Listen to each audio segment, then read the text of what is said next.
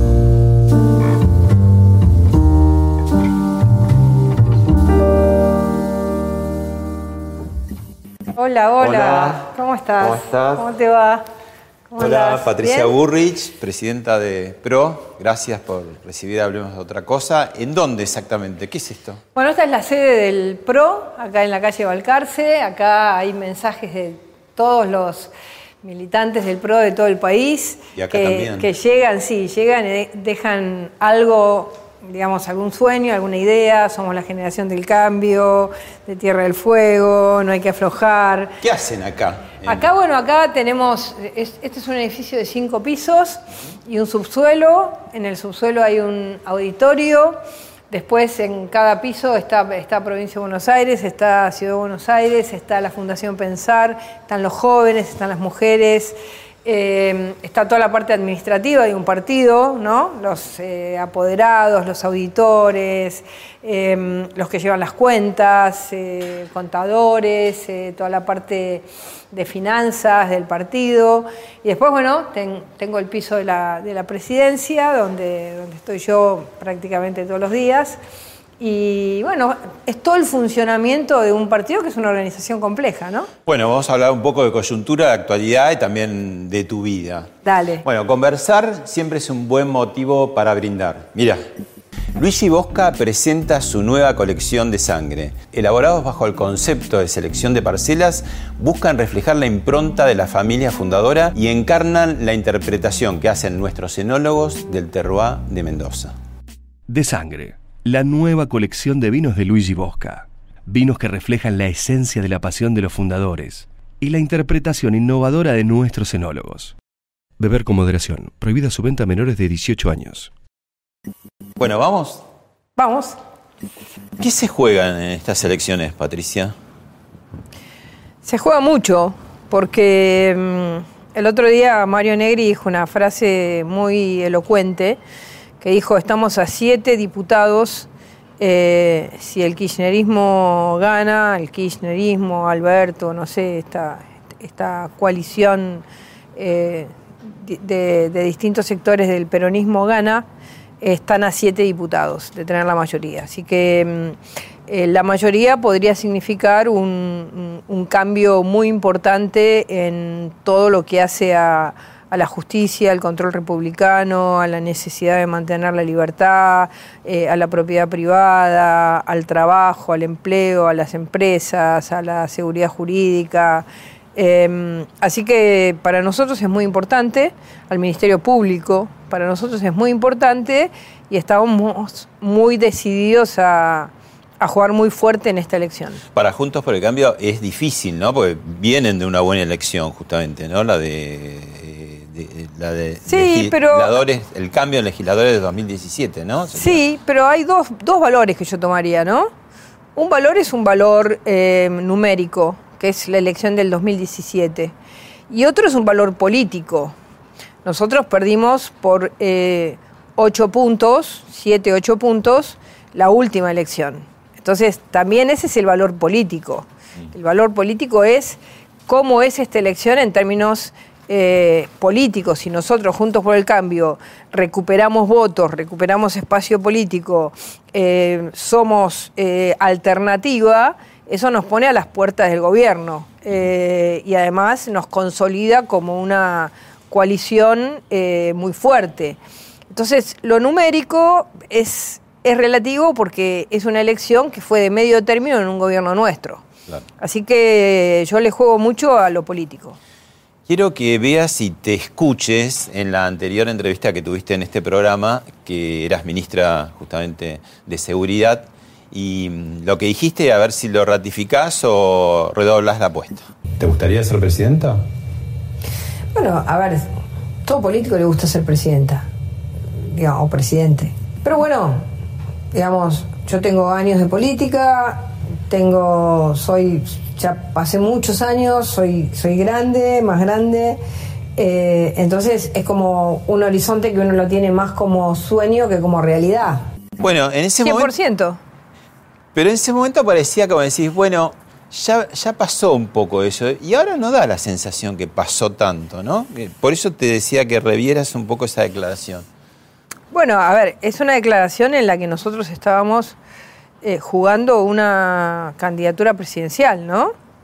Entonces, eh, es muy importante en los momentos en los que uno juega una candidatura presidencial no generar ningún tipo de, confusión respecto a quién es el candidato, eh, no debilitar al candidato, a nuestro candidato en ese momento. Entonces, son como momentos distintos. En este momento me parece que la posibilidad de que Juntos por el Cambio vuelva al gobierno de acuerdo a la elección del 2021, eh, nos hará pensar en el 2022 con mucho más fuerza esta, esta pregunta. Y se aplica como a todos los sacerdotes que quieren ser papas, los políticos quieren ser presidentes. Claro.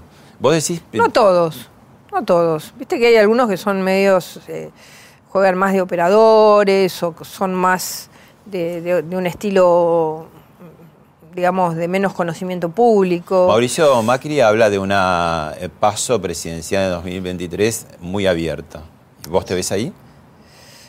Mira, me da la impresión de que uno de los temas importantes en este momento de Juntos por el Cambio es no adelantar el 2023, porque si no nos condiciona todo. Condiciona la elección de capital, la elección de Córdoba a, ver quién va a ser el gobernador, la elección de Santa Fe a ver quién va a ser el gobernador, la elección de, la provincia de Buenos Aires. Entonces, creo que uno de los eh, principios que debemos llevar adelante todos los dirigentes de Juntos por el Cambio es concentrarnos en el 2021, en este, ¿no? Como eh, este partido ahora.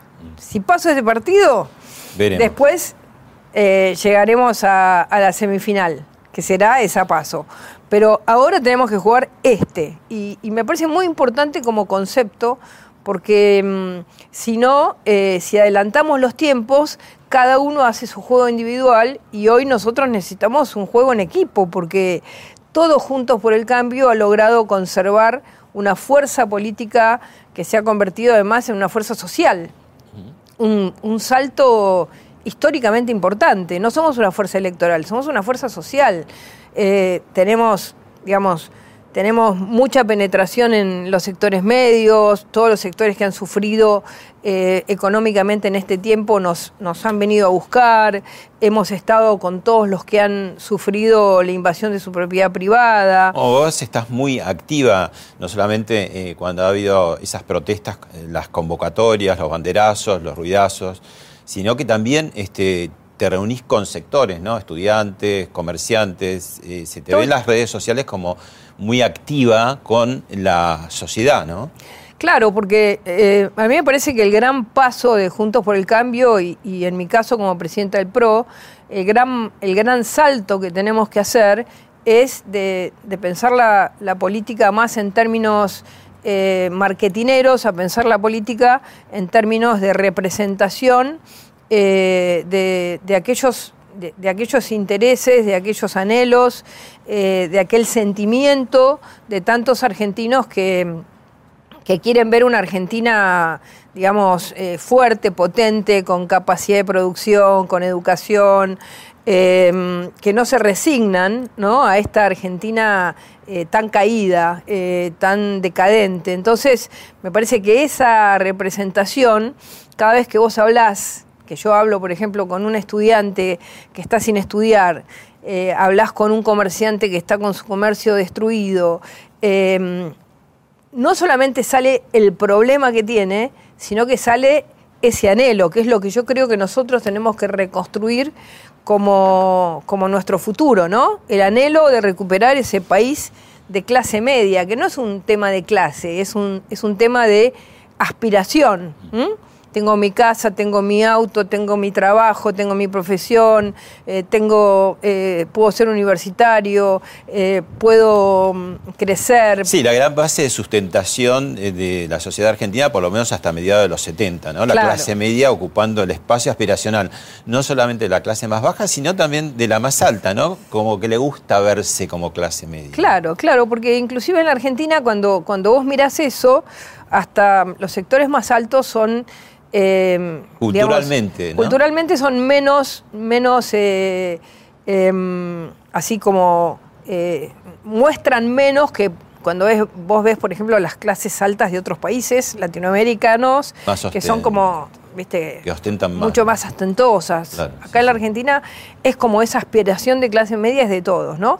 El que no lo es, ¿qué quiere ser? Y el, el, que quizás está económicamente más arriba o socialmente más arriba, que se siente también en el mismo, en el mismo lugar, ¿no? Te, te invito a ver el próximo material. Dale. Si ahora vas a Washington, ¿te vacunarías o no? No. Lo pensé bastante porque yo no creo y no juzgo a quien lo hace. De hecho, creo que aquel que se vacuna afuera está liberando una vacuna en Argentina. No, no creo que sea algo malo. Ahora, también creo que en la Argentina estamos en un momento de mucho descreimiento de la política. Es como un ejemplo, es como un momento donde la gente le pide a los dirigentes que den el ejemplo en su máxima expresión. ¿A qué juega María Eugenia Vidal? Bueno, este año ha tenido muy poca participación, ¿no? Y después del libro ha salido con más fuerza. Eh, y me parece que, bueno, que ella está tratando como de tomar distancia de nuestro propio gobierno muchas veces, ¿no? Y creo que mm, estas cosas no, no son así. Uno participó de un equipo y, bueno, a pelearla con el equipo, ¿no? Vos decías que no, no suma, digamos, este impas que se alarga, ¿no? Porque, digamos, después los tiempos se van a cortar mucho y la provincia de Buenos Aires, el conurbano particularmente, fue donde Macri pierde su posibilidad del, del balotaje, ¿no? Esos votos que faltaron, faltaron de ahí, justamente. Bueno, en la provincia de Buenos Aires tuvimos 1.800.000 votos de diferencia en el conurbano, así que sí, ahí tuvimos un, un golpe político muy grande. Tampoco se puede pensar que el conurbano es solamente por los dirigentes bonaerenses, ¿no? Porque también es, es, es una lectura más nacional la que hay que hacer del voto en el conurbano. Sí, pero se eh, define un poco, ¿no? Pero sí, tiene, tiene una definición. Em, así que yo creo que eh, atender políticamente el conurbano, atender la, la fuerza política en el conurbano es muy importante. Y, este año ha estado, el año pasado ha estado bastante desatendida. Sí, ahí eh, Jorge Fernández Díaz, nuestro compañero columnista en La Nación, habla de un enmudecimiento táctico de muchos de Juntos por el Cambio, ¿no? Esa cosa del silencio, bueno, en el caso de Vidal, un año, ¿no? En el peor momento de los argentinos y particularmente del conurbano, bueno, un silencio. Y ahora una suerte de impas, ¿no? ¿Qué decido, qué no decido, a qué distrito voy? No sé si juego. Quiero ser presidenta, o sea, dijo claramente. Yo, lo que siento es que mm, eh, no puedes callar frente a lo que pasa en la Argentina. Eh, nosotros arrancamos el gobierno con una ley de emergencia que le sacó, que quiso vaciar al Parlamento. Em, con un discurso del, presidente Fernández que fue después desmentido por él mismo permanentemente, porque lo primero que hizo fue presentar el proyecto de justicia para legitimar el lawfare como teoría jurisprudencial, em, intentó, digamos, quedar bien con su vicepresidenta respecto al acomodamiento de la justicia al oficialismo. Em, bueno, tuvimos el tema de la liberación de los presos, de Vicentín, de la toma de tierras de Guernica. Tuvimos muchos temas en los que tuvimos que tener una posición política muy fuerte. Entonces, a mí me parece que... A ver, eso me parece que la oposición, y especialmente Junto por el Cambio, lo tiene muy claro y, sienta cada vez más posición. Lo que no está tan claro eh, ante la opinión pública es cómo, cómo se van a parar ustedes eh, de, puertas para adentro. ¿no? Claro, pero ahí, ahí hay un tema, digamos, eh, en relación a lo que estabas diciendo. Em, ahí es como que lo que nos pide la gente es que sean todas las voces en eso. Juntas. Claro, todas las voces juntas. Los duros y los blandos, eso es más periodístico, es más real, se convive, digamos, hay temperamentos más fuertes, tu caso, vos lo, has reconocido. Yo tengo un temperamento fuerte, pero yo puedo ser dura cuando hay que, hay que ser dura y blanda cuando hay que ser blanda. Es decir, a mí me parece que, a ver, no es lo mismo cuando intentan... Eh, cambiarnos el Ministerio Público, llevarse puesta la justicia, que hay que ser duro, a cuando vos tenés que ayudar al, país eh, en relación a la deuda externa, por ejemplo, como lo hicimos. Entonces, me parece que... Mm, Pero, por ejemplo, cuando vos decís que Vidal no suma si este, no quiere jugar en la provincia de Buenos Aires. ¿no? yo no digo que no suma, lo que digo es que esta no, no es una elección donde cada uno... Eh, puede pensar en individualmente. Me parece que el pensamiento individual de qué me conviene a mí va en contra de qué le conviene a Juntos por el Cambio y qué le conviene a la sociedad que estamos representando. ¿Qué le conviene al argentino que le cerraron el negocio? ¿Qué le conviene al chico que no está estudiando? ¿Qué le conviene al, juez eh, que necesita hacer justicia y que no quiere que lo aprieten? ¿Qué le conviene? Le conviene un Juntos por el Cambio que esté pensando individualmente qué le conviene a cada dirigente o le conviene un junto por el cambio que esté sólido en la defensa de los intereses eh, de la República, de la sociedad, de la economía de la familia, que ha sido muy golpeada en este tiempo, de la educación de los, de los chicos. Eh, estaba leyendo un artículo donde dice que los chicos de los primeros años eh, les va a costar mucho recuperar lo que perdieron. Entonces, ¿Qué le conviene a la sociedad? Esa es nuestra pregunta, no qué nos conviene a nosotros, porque qué nos conviene a nosotros nos convierte en, en, politiqueros. Yo pongo, pongo lo mío por encima de lo que le conviene a la sociedad. Hoy nosotros tenemos que pensar qué le conviene a la gente. Si jugara Vidal en Capital, ¿vos irías a la paso interna? Eso es lo que se quiere evitar, ¿no? En este momento, pero irías a, a esa. Desde una perspectiva de lo que te estoy diciendo, eh, la paso es, es un buen instrumento, pero en determinados momentos históricos donde vos jugás mucho, como estamos analizando que jugás mucho, un buen instrumento eh, puede ser un martillo que te golpee tu propia mano. O sea, es mejor consenso en este momento. en este momento, absolutamente la lógica es el consenso. Y el consenso implica. ¿Y cuán lejos o cerca están de eso? Mira, la verdad que no lo sé porque el diálogo es bastante eh, poco fluido, digamos, no hay un diálogo fluido, así que... Mm, pero no eh, tuvieron una reunión últimamente para coordinar pero es Todo, todo, todo por abajo, ¿viste? Todo subterráneo, todo que te enterás que eh, todos los días sale una encuesta, todos los días una, una cosa en la prensa.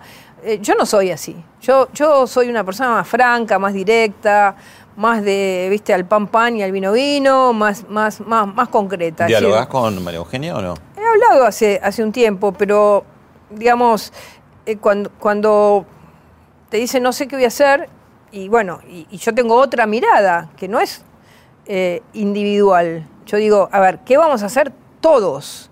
¿Qué va a hacer el equipo? ¿Qué va a hacer el equipo de Juntos por el Cambio para darle a esa sociedad que nos está mirando una respuesta concreta de que no vamos a estar pensando en nosotros y no pensando en las causas que a la gente le interesan, ¿no? Pasó por, hablemos de otra cosa, eh, Ginés González García y dijo esto. ¿Por qué se hablaba tanto de la figura del intermediario? Pregúntele a la señora Patricia Burrich. Sí, yo creo. Por esta denuncia que hace Patricia Burrich, que en efecto, en la primera vez que sale, habla de la palabra retorno, la usa. Eso se llama, en cualquier lugar del mundo, querer eh, tener un retorno de esa vacuna. Y esto, esto Eh, ¿Vos un- estás, algún- vos, vos estás acusando al ex ministro de, de- de intentar tener un retorno de esa vacuna. Pero no tengo la menor duda. Una cosa es que uno se quede en silencio para que trabaje la justicia y no interferir, y otra cosa es que le digan retorno. Retorno todos sabemos lo que significa. Yo tengo muchos años de servidor público, jamás me he dicho de todo. Me dijeron que estaba envenenando a la gente hace poco tiempo. Yo nunca seleccioné, pero retorno es otra cosa. Por eso voy a actuar con toda fuerza, con toda fuerza en todo lo que me, me- me permita la ley contra eso. ¿Te dio frío las declaraciones del ministro o, o el, el frío ambiente? El frío del ambiente, no. Eh, Me pusiste el poncho como María me Eugenia. puse el poncho, sí. Hace, hace un poquito de frío, pero la verdad es que mm, lo que hizo Ginés González García con las vacunas es realmente terrible. Y mm, no haber firmado ese contrato, como diría un, un abogado penalista, eh, que ahora es presidente de la Nación, es la misma prueba, la misma prueba como el memorándum con Irán. Pero Ginés lo que dice es como se siente un poco víctima, entre comillas, de la palabra esa que se coló en la ley por Cecilia Moró. Cecilia Moró, ¿qué- ¿por qué lo hace? No, es- es- eso no es así. Yo fui tres veces diputada y una palabra así te la, te la dictan del Ministerio de Salud. Aparte, mirá los tiempos. Eh, empiezan a discutir en julio. Julio, agosto, septiembre, octubre, noviembre es la ley. Cinco meses. Esa, esa ley fue para no firmar ese contrato. ¿Y, ¿Pero qué sentido tenía haber hecho la prueba más grande en el mundo, 6.000 este, eh, personas que participaron en el hospital militar? ¿O, o cambió ahí? ¿Entre medio hubo un cambio? Por, por ahí el sentido era, digamos, jugarse a, a otra vacuna y jugarse a, a que AstraZeneca en ese momento. jugarte a AstraZeneca. el y- mega acuerdo con Hugo Y el tema, el mismo Ginés González García, no sé si lo, lo dijo en tu entrevista, pero lo dijo en varias entrevistas, dijo, sí, sí, nosotros le pedimos eh, intercambio de tecnología, que en la jerga se llama desarrollo local. El desarrollo local es un sistema eh, de secreto donde una empresa determinada le pasa a una nacional eh, la posibilidad, como sucedió acá con el contrato de AstraZeneca, o como está sucediendo, que no hay ahí, no hay paso de tecnología, eh, con el contrato Sputnik. En, ambos hay una participación de un desarrollador local.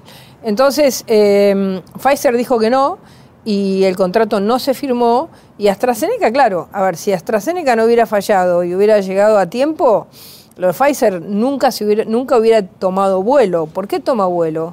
Porque Argentina hubiera tenido eh, 8 millones de vacunas hasta el día de hoy, más.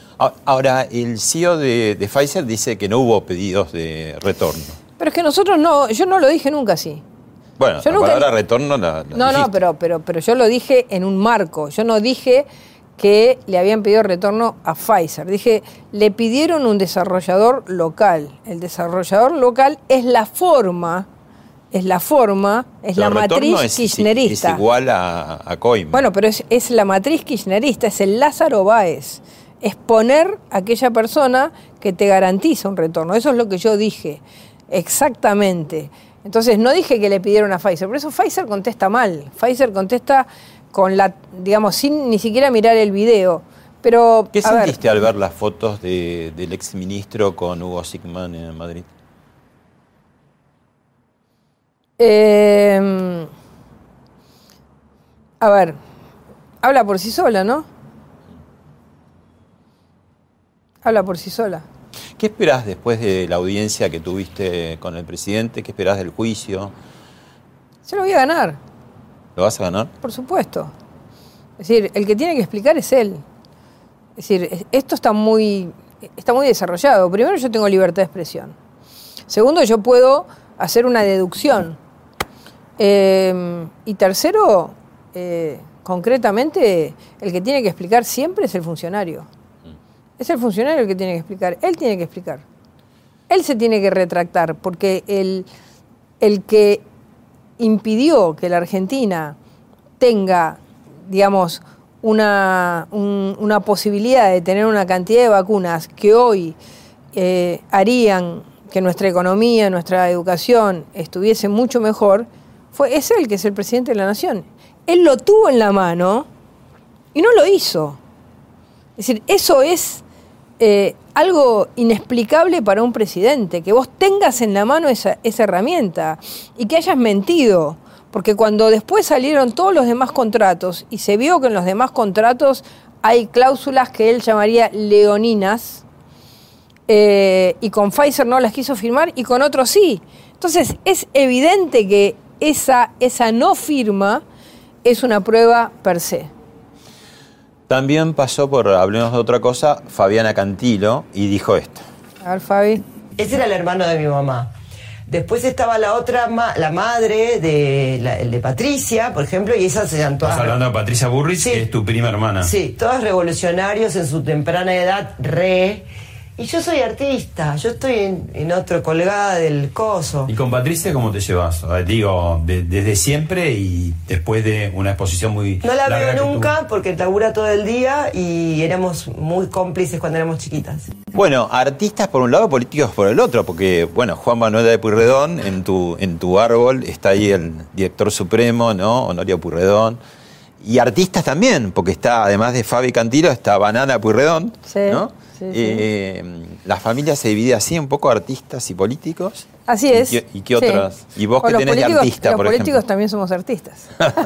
claro, hay, hay cosa histriónica, ¿no? Sí, sí, sí. sí. Eh, sí, bueno, eh, en mi casa de, de- de muy chicos, todos, menos yo, que me, me compraron una batería y me la vendieron enseguida porque era un desastre. Eh, todos los demás, eh, mis mi, mi- mi hermano eh, mayor canta, mi tío cantaba en el campo cuando estábamos siempre de chicos, eh, había, había guitarreada, ¿Vos cantaba. fuiste fa- a Si lo sabe cante? Yo fui así lo sabe cante, sí. Y perdiste, pero con Y, la guerra. pero el aplausómetro, no, pero no, no, no fue por mí, fue por el aplausómetro. Bueno, Eh, el pueblo no quiso, no quiso que siguiera. Bueno, porque la verdad es que no era, no era mi fuerte, siempre desentoné. Cuando, cuando estábamos en el campo me decían que me calle, ¿no? Así que dije, bueno, me dedico a otra cosa. Y Fabi. Y no, Fabi era buena, claro. Fabi, Fabi era siempre entonada, siempre cantaba bien. Eh, pero la veo, a ver, la veo seguido, eh, hablo, hablo por WhatsApp seguido, así que ella dice que yo no voy a visitarla, pero bueno. eh, eh, Además, a- esas, esas uniones de infancia quedan para siempre. No, pero igual hablo con ella, digamos, chateo todo el tiempo. Ahora, Eh, ¿tu abuela por qué quería que fueras radical? Bueno, porque mi abuela era radical de alma. Mi abuela era, bueno, su padre, Honorio Porredón, fue dos veces ministro de tanto de, de Irigoyen como de Alvear. Eh, después fue candidato a gobernador, ganó las elecciones y anularon esas elecciones, las del 5 de abril de 1931, la fórmula Pueyrredón Guido. Eh, y en mi familia, eh, cuando nosotros éramos chicos, en las vacaciones de invierno, todos muertos de frío, como hoy, así, muertos de frío en el molino del campo, izaban la, la bandera argentina, mi tío, ¿no? El, el vasquito Luro, izaba la, la bandera argentina con una, una, con todos con boina blanca radical. Así que teníamos. Y te llevó a conocer a Ricardo Balbín. Claro, mi abuela. Y, y no te entusiasmó mucho. ¿Qué edad tenías vos? Era y yo, yo tenía 15 años. Ah. Entonces me llevaron a verlo a, a Balbín y en ese momento, ¿qué, qué tendría Balbín? 50, Mm. ponele. A mí me, me pareció como eterno. Viste que cuando tenés 15, al- los de 50 te parecen eternos. ¿Entonces decidiste ser peronista? Bueno, pasó un tiempo, ¿no? Pasó un tiempo y, y después vino todo el, el movimiento de la juventud peronista y bueno, y ahí partí. Eh, mi madre lo conoció a Diego Muniz Barreto eh, y a partir de conocerlo a Diego Muniz Barreto, eh, lo conoció a, a Valmedina eh, y a partir de ahí lo conoció a Galimberti. Tu bueno, hermana se y- enganchó y mi hermana se enganchó con Galimberti, bueno, y ahí eh, no por ellos, porque yo un día agarré, me tomé un colectivo y me fui al local de la JP y dije, quiero entrar. Y, y así, Y fue te así. mandaron a, a ver este eh, conventillos del abasto. Sí, y- me mandaron y- al Abasto. mandaron y al final caíste en un hotel alojamiento, ¿puede ser? Algo así. Sí, bueno, había, lo que pasa es que eh, en la unidad básica que yo estaba, imagínate que el abasto era el abasto. Era abasto de, la, Era de esa época, ¿no? Sí, Del shopping. era, era- eran todos conventillos, hoteles donde vivían en general los hombres solos que trabajaban en el mercado del abasto. Sus familias quedaban en general en el norte, ¿no? Venían de Tucumán, de Santiago, de Salta, eh, gente muy humilde. Y, y entonces iban a, todos a, vivían en hoteles y nosotros hacíamos censos a ver cómo vivían. Y entonces un día un, un muchacho del, del barrio me dice, vení, vení, vamos a ver acá, a ver cuánto, qué censo hay.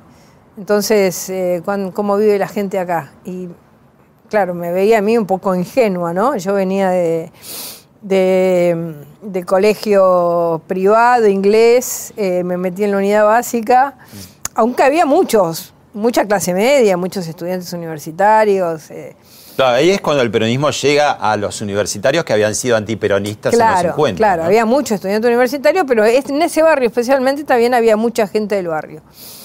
Y entonces llegamos al, al hotel y yo pregunto, y le pregunto, le digo, bueno, ¿me puede decir cuánta gente vive acá? Entonces me dice que acá no vive gente, niña acá, no sabe lo que hacen acá.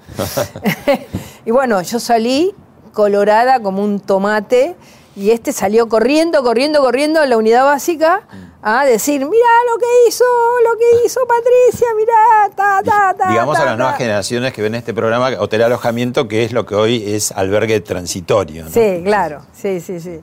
Bueno, el gallego no, me, me sacó así, como diciendo, ¿de dónde, de dónde saliste un repollo, no? Sí. Y el otro me salió cargando, bueno, me quedó...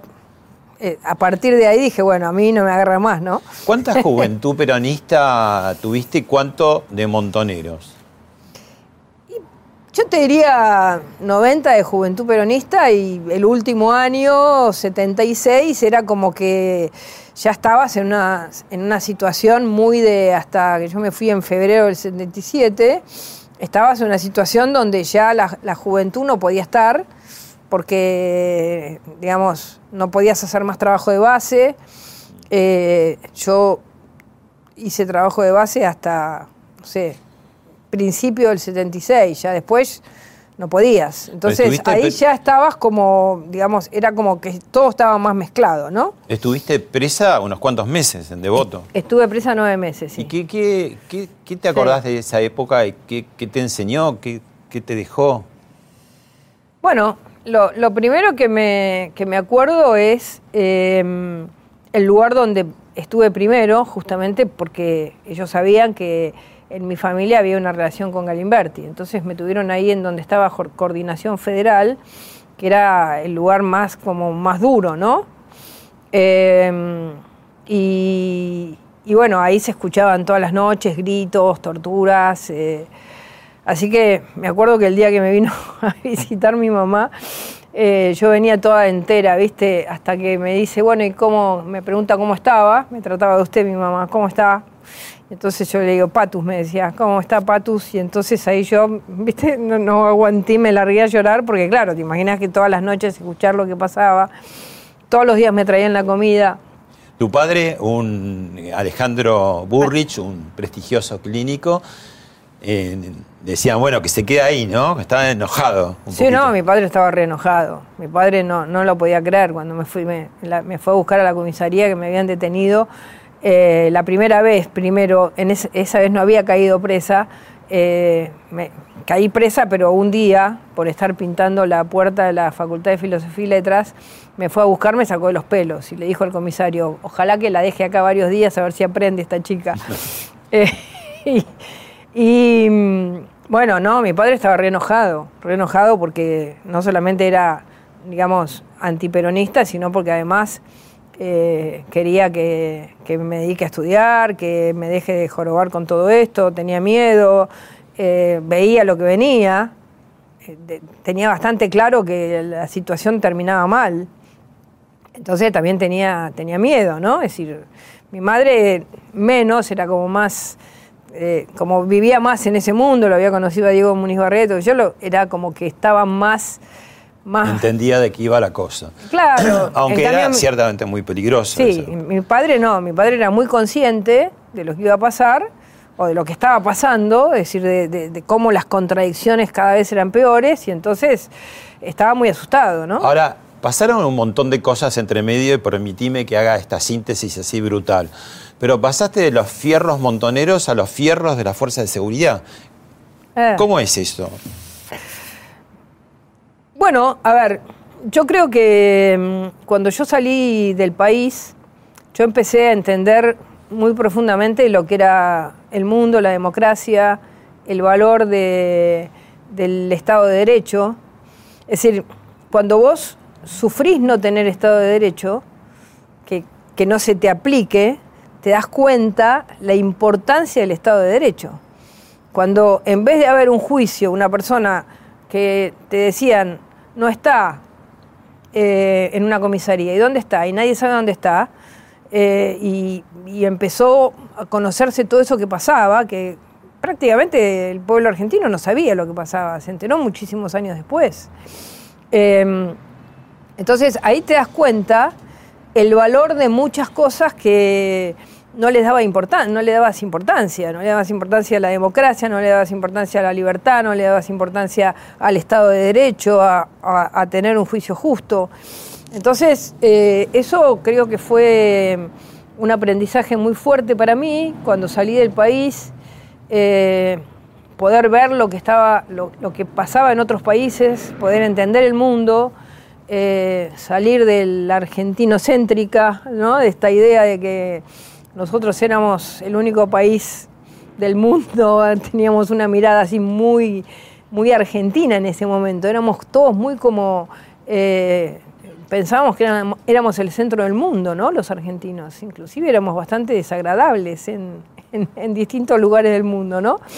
Entonces, eh, situarte en dónde estás, cómo sos, eh, qué son las instituciones, qué valor le das, bueno, me generó a entender que no había resolución de, de la vida eh, política por medio de, mecanismos que fueran iguales a los que querías combatir, ¿no? Hoy a mí me hace pensar mucho eh, Ortega Somoza, ¿no?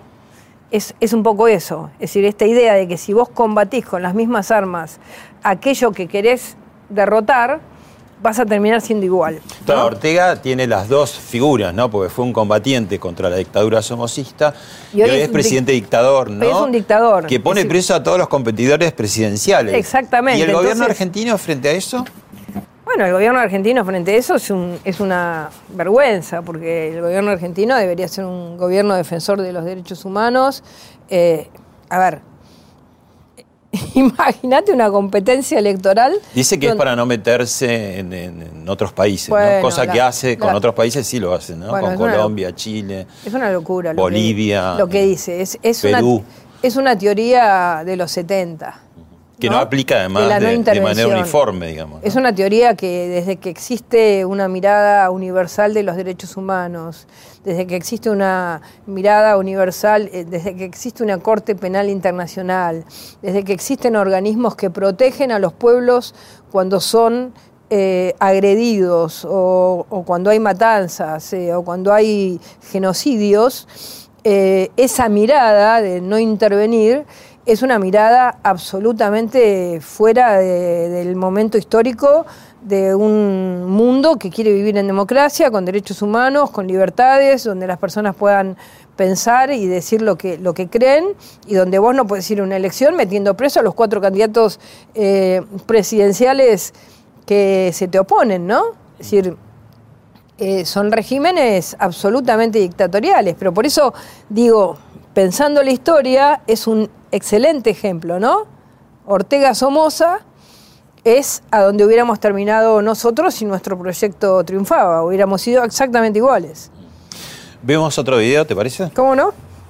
Acaban de condenar a Luis Chocobar, el policía de la bonaerense, a dos años en suspenso. La verdad que me parece que es una pésima señal para la- los policías, los 200.000 policías que hay en todo el país.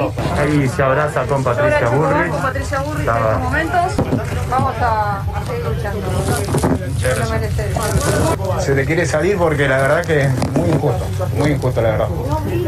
Bueno, en tu libro Guerra sin cuartel haces como un, balance muy detallado de tu gestión y hay varios episodios traumáticos, ¿no?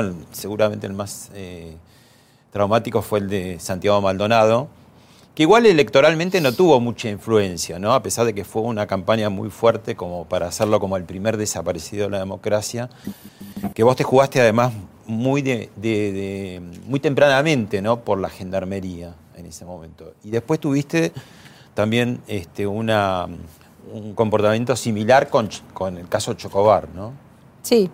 Bueno, a ver, a mí me parece que en la Argentina había que dar vuelta a un modelo de seguridad, que era el modelo zafaroniano, el modelo Garantista. ¿eh? garantista, Garantista. el modelo donde el, el delincuente solo actuaba porque tenía algún trauma y entonces había que perdonarle su delito aunque fuera un violador, un asesino.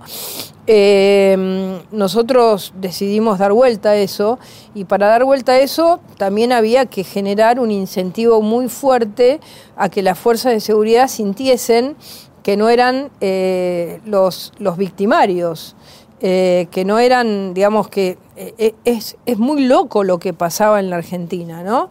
Que vos le dabas a un miembro de una fuerza de seguridad un salario, lo formabas, le, genera, le dabas un arma y después decías, es asesino. Entonces, cuando actuaba en defensa de la sociedad, ¿no? Cuando actuaba en cumplimiento de su deber. Entonces, esa teoría eh, hizo mucho daño, porque lo que hizo fue que las fuerzas de seguridad, frente a una situación, eh, se hiciesen las distraídas, es decir, actuaban poco, porque sabían que la, que la acción los llevaba a ser ellos finalmente los que pagaban el pato. Entonces, nosotros comenzamos a entender qué es lo que pasaba y que para tener seguridad, para dar un buen servicio de seguridad, había que revertir esa teoría y los eh, agentes eh, de cualquier fuerza de seguridad tenían que sentir la tranquilidad de poder hacer eh, su trabajo bien hecho. Eh, y ese fue un cambio de paradigma muy fuerte que entró en el corazón de la fuerza de seguridad y de la gente. Ahora, mirá lo que dice Wikipedia en tu biografía, por ejemplo, ¿no? A fines de 2018 impulsó un protocolo de armas de fuego que habilita a los efectivos de fuerzas federales a disparar a matar en cualquier circunstancia. Eso es lo que dice Wikipedia. Bueno, pero viste que Wi- Wikipedia tiene como una especie de ejército de troles que entran a, a- a armarte biografías a propósito, ¿no? Nosotros no tenemos ni la capacidad ni la voluntad para hacer eso, pero realmente es, es terrible lo que ha pasado con Wikipedia, de ser un- una herramienta interesante, importante, eh, es una herramienta que utilizan para... Porque si vos la corregís, por ejemplo, a los dos días vuelve a aparecer lo que Sí, porque hay, hay como, digamos, evidentemente hay, hay mucho dinero en eso y nosotros, eh, yo lo estudié en algún momento y era tan caro dar vuelta a esto porque era como que tenías que tener algo así como mil personas trabajando para cambiar todos los días lo que decía ponerle vos elegías un equipo, 100, 100 personas. Tenías que tener mil personas trabajando todos los días para poner lo que vos querías.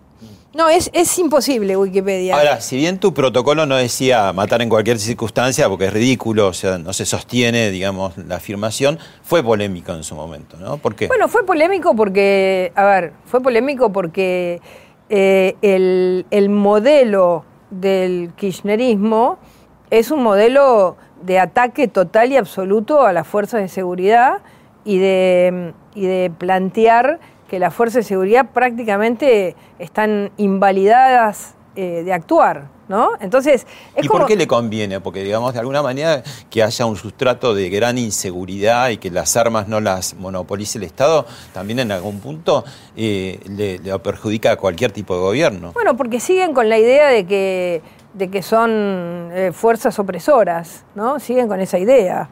Eh, no, nunca les han dado la posibilidad de entrar al mundo democrático, de ser fuerzas Un democráticas. poco de parte del relato también. Es lo mismo que ha pasado con las Fuerzas Armadas, es decir, no les quieren dar entrada a la democracia plena, digamos, realmente, es decir, generarles el espacio que las fuerzas de seguridad y las fuerzas eh, armadas tienen que tener con tantos años de democracia. Es como que siempre las mantienen como ahí, ¿no? Como a vos no te voy a dar nunca la confianza total, eh, no te voy a dar confianza.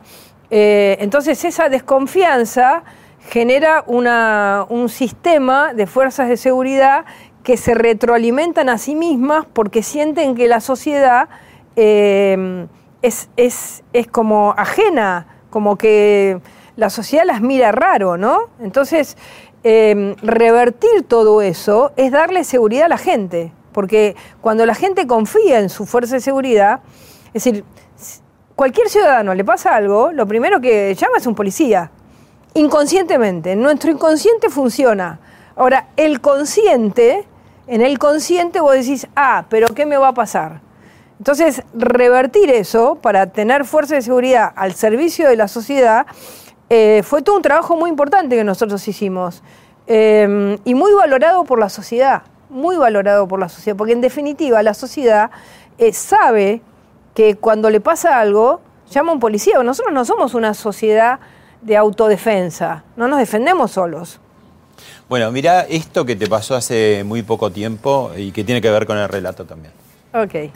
Están escrachando en su propio domicilio a Patricia Bullrich. Era un escrache preparado por una producción periodística.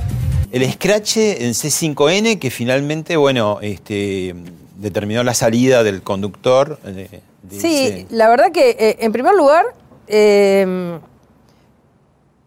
hubo algo muy importante para mí. Y es que los taxistas me avisaron. Ah, mira.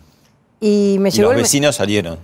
no, pero los taxistas me avisaron dos horas antes, tres horas antes. Iba a pasar eso. Que iban a ir.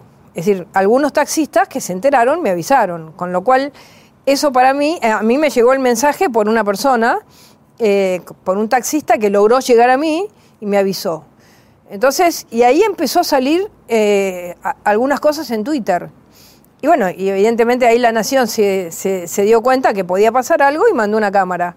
Yo no sabía, yo sabía que, venían los taxistas porque me había avisado un taxista, pero no sabía que venía la nación. Y entonces, claro, cuando, cuando de golpe vi que empezaban a venir los taxistas, vi que estaban ahí que mm, ya estaba todo ordenado. A mí me habían contado todo, que les iban a dar un cartel, que los iban a escribir, que todos los cartelitos eran era iguales. Muy tosco el scratch, era todo muy armadito, ¿no? No parecía, eh, no daba la sensación, muy mal actuado, digo. Muy mal actuado. Y ahí empezó a salir en directo en La Nación. y los ves, en La Nación eh, más, en el canal. Estaba mm, Majul en, el, en, tele. Siempre me tocan los grandes temas con Majul, ¿viste? A mí, la Pfizer, esto con Majul. Y entonces eh, en ese momento, eh, bueno, fue como que yo salí, miré, dije, no voy a salir, no voy a bajar porque va a ser como, digamos, una provocación de mi parte, no quise. Me quedé en el balcón mirando y estaba todos, todos, y ahí empezaron los vecinos. Empezaron uno a gritar, el otro a gritar, y después se armó un cacerolazo que fue increíble.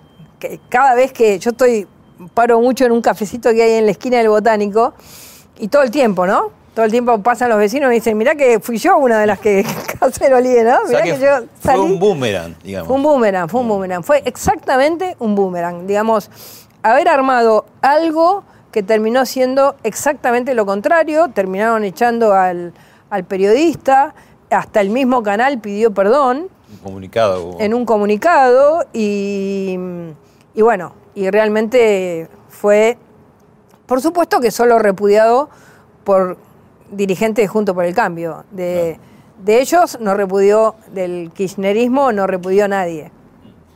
Eh, vamos a ir a una breve tanda y cuando volvamos te voy a preguntar, para que pienses, si en la hipótesis que fueras presidenta, ¿qué tres medidas fuertes tomarías en tu primer año de gestión? Ya volvemos.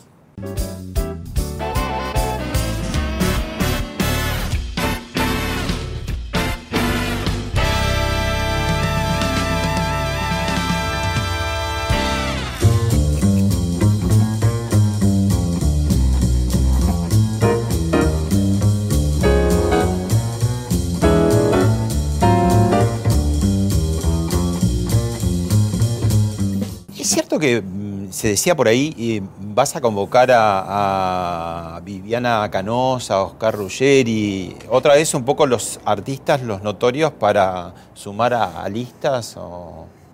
No, no lo he pensado, pero me parece que es muy importante que en, que en cualquier lista haya miradas distintas. Eh, de digamos, palos distintos, no de la política estricta. Sí, a mí, a mí me gusta que haya gente que venga de lugares distintos porque le dan otra, otra mirada, ¿no? O sea que Eh, puede ser estos u otros. No, digamos, hay muchos. Digamos, con nosotros está trabajando, por ejemplo, Maxi Guerra, ¿no? Maximiliano. Guerra, bailarín. Eh, bueno, y él tiene una, una mirada eh, desde otro lugar y se le nota, ¿viste? Cuando, cuando habla y aporta mucho est- esta idea.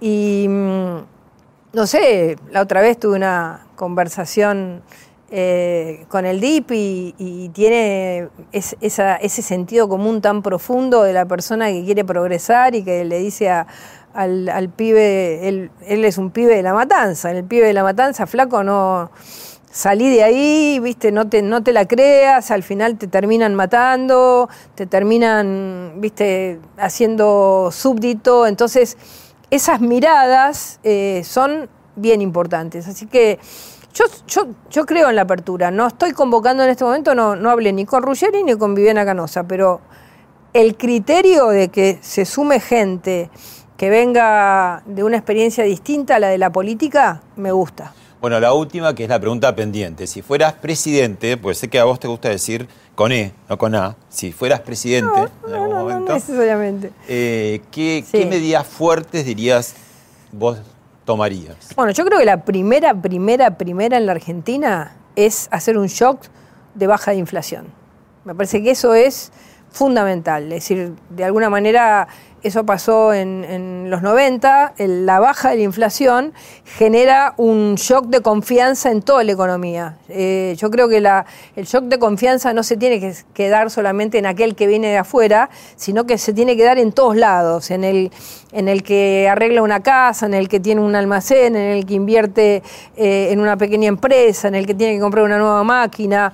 ¿La segunda? La segunda es trabajar en un sistema laboral eh, mucho más adecuado a los tiempos que vivimos. Es decir, hoy vivimos un sistema, no, no podemos vivir con el sistema laboral del Fordismo en una época en la que mm, la tecnología y el sistema laboral tiene que ser mucho más abierto a poder entrar y salir de un trabajo sin que te cueste eh, todo el capital de tu, de tu empresa. ¿Y Eso me parece fundamental. Y la tercera es revertir total y absolutamente la política asistencial por una política salarial. Eh, la asistencia tiene que ser de seis meses y a trabajar. Planes y subsidios, decís. Sí, sí, seis meses y a trabajar. No podemos mantener eh, a la gente estancada en el empobrecimiento permanente porque eso es una sociedad que se congela en lo peor. Gracias, Patricia. Muchas gracias.